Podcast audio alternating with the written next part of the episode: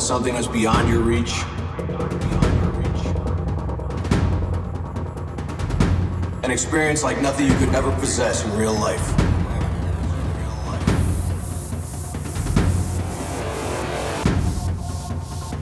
Now imagine a place where there are no laws, no rules, no consequences.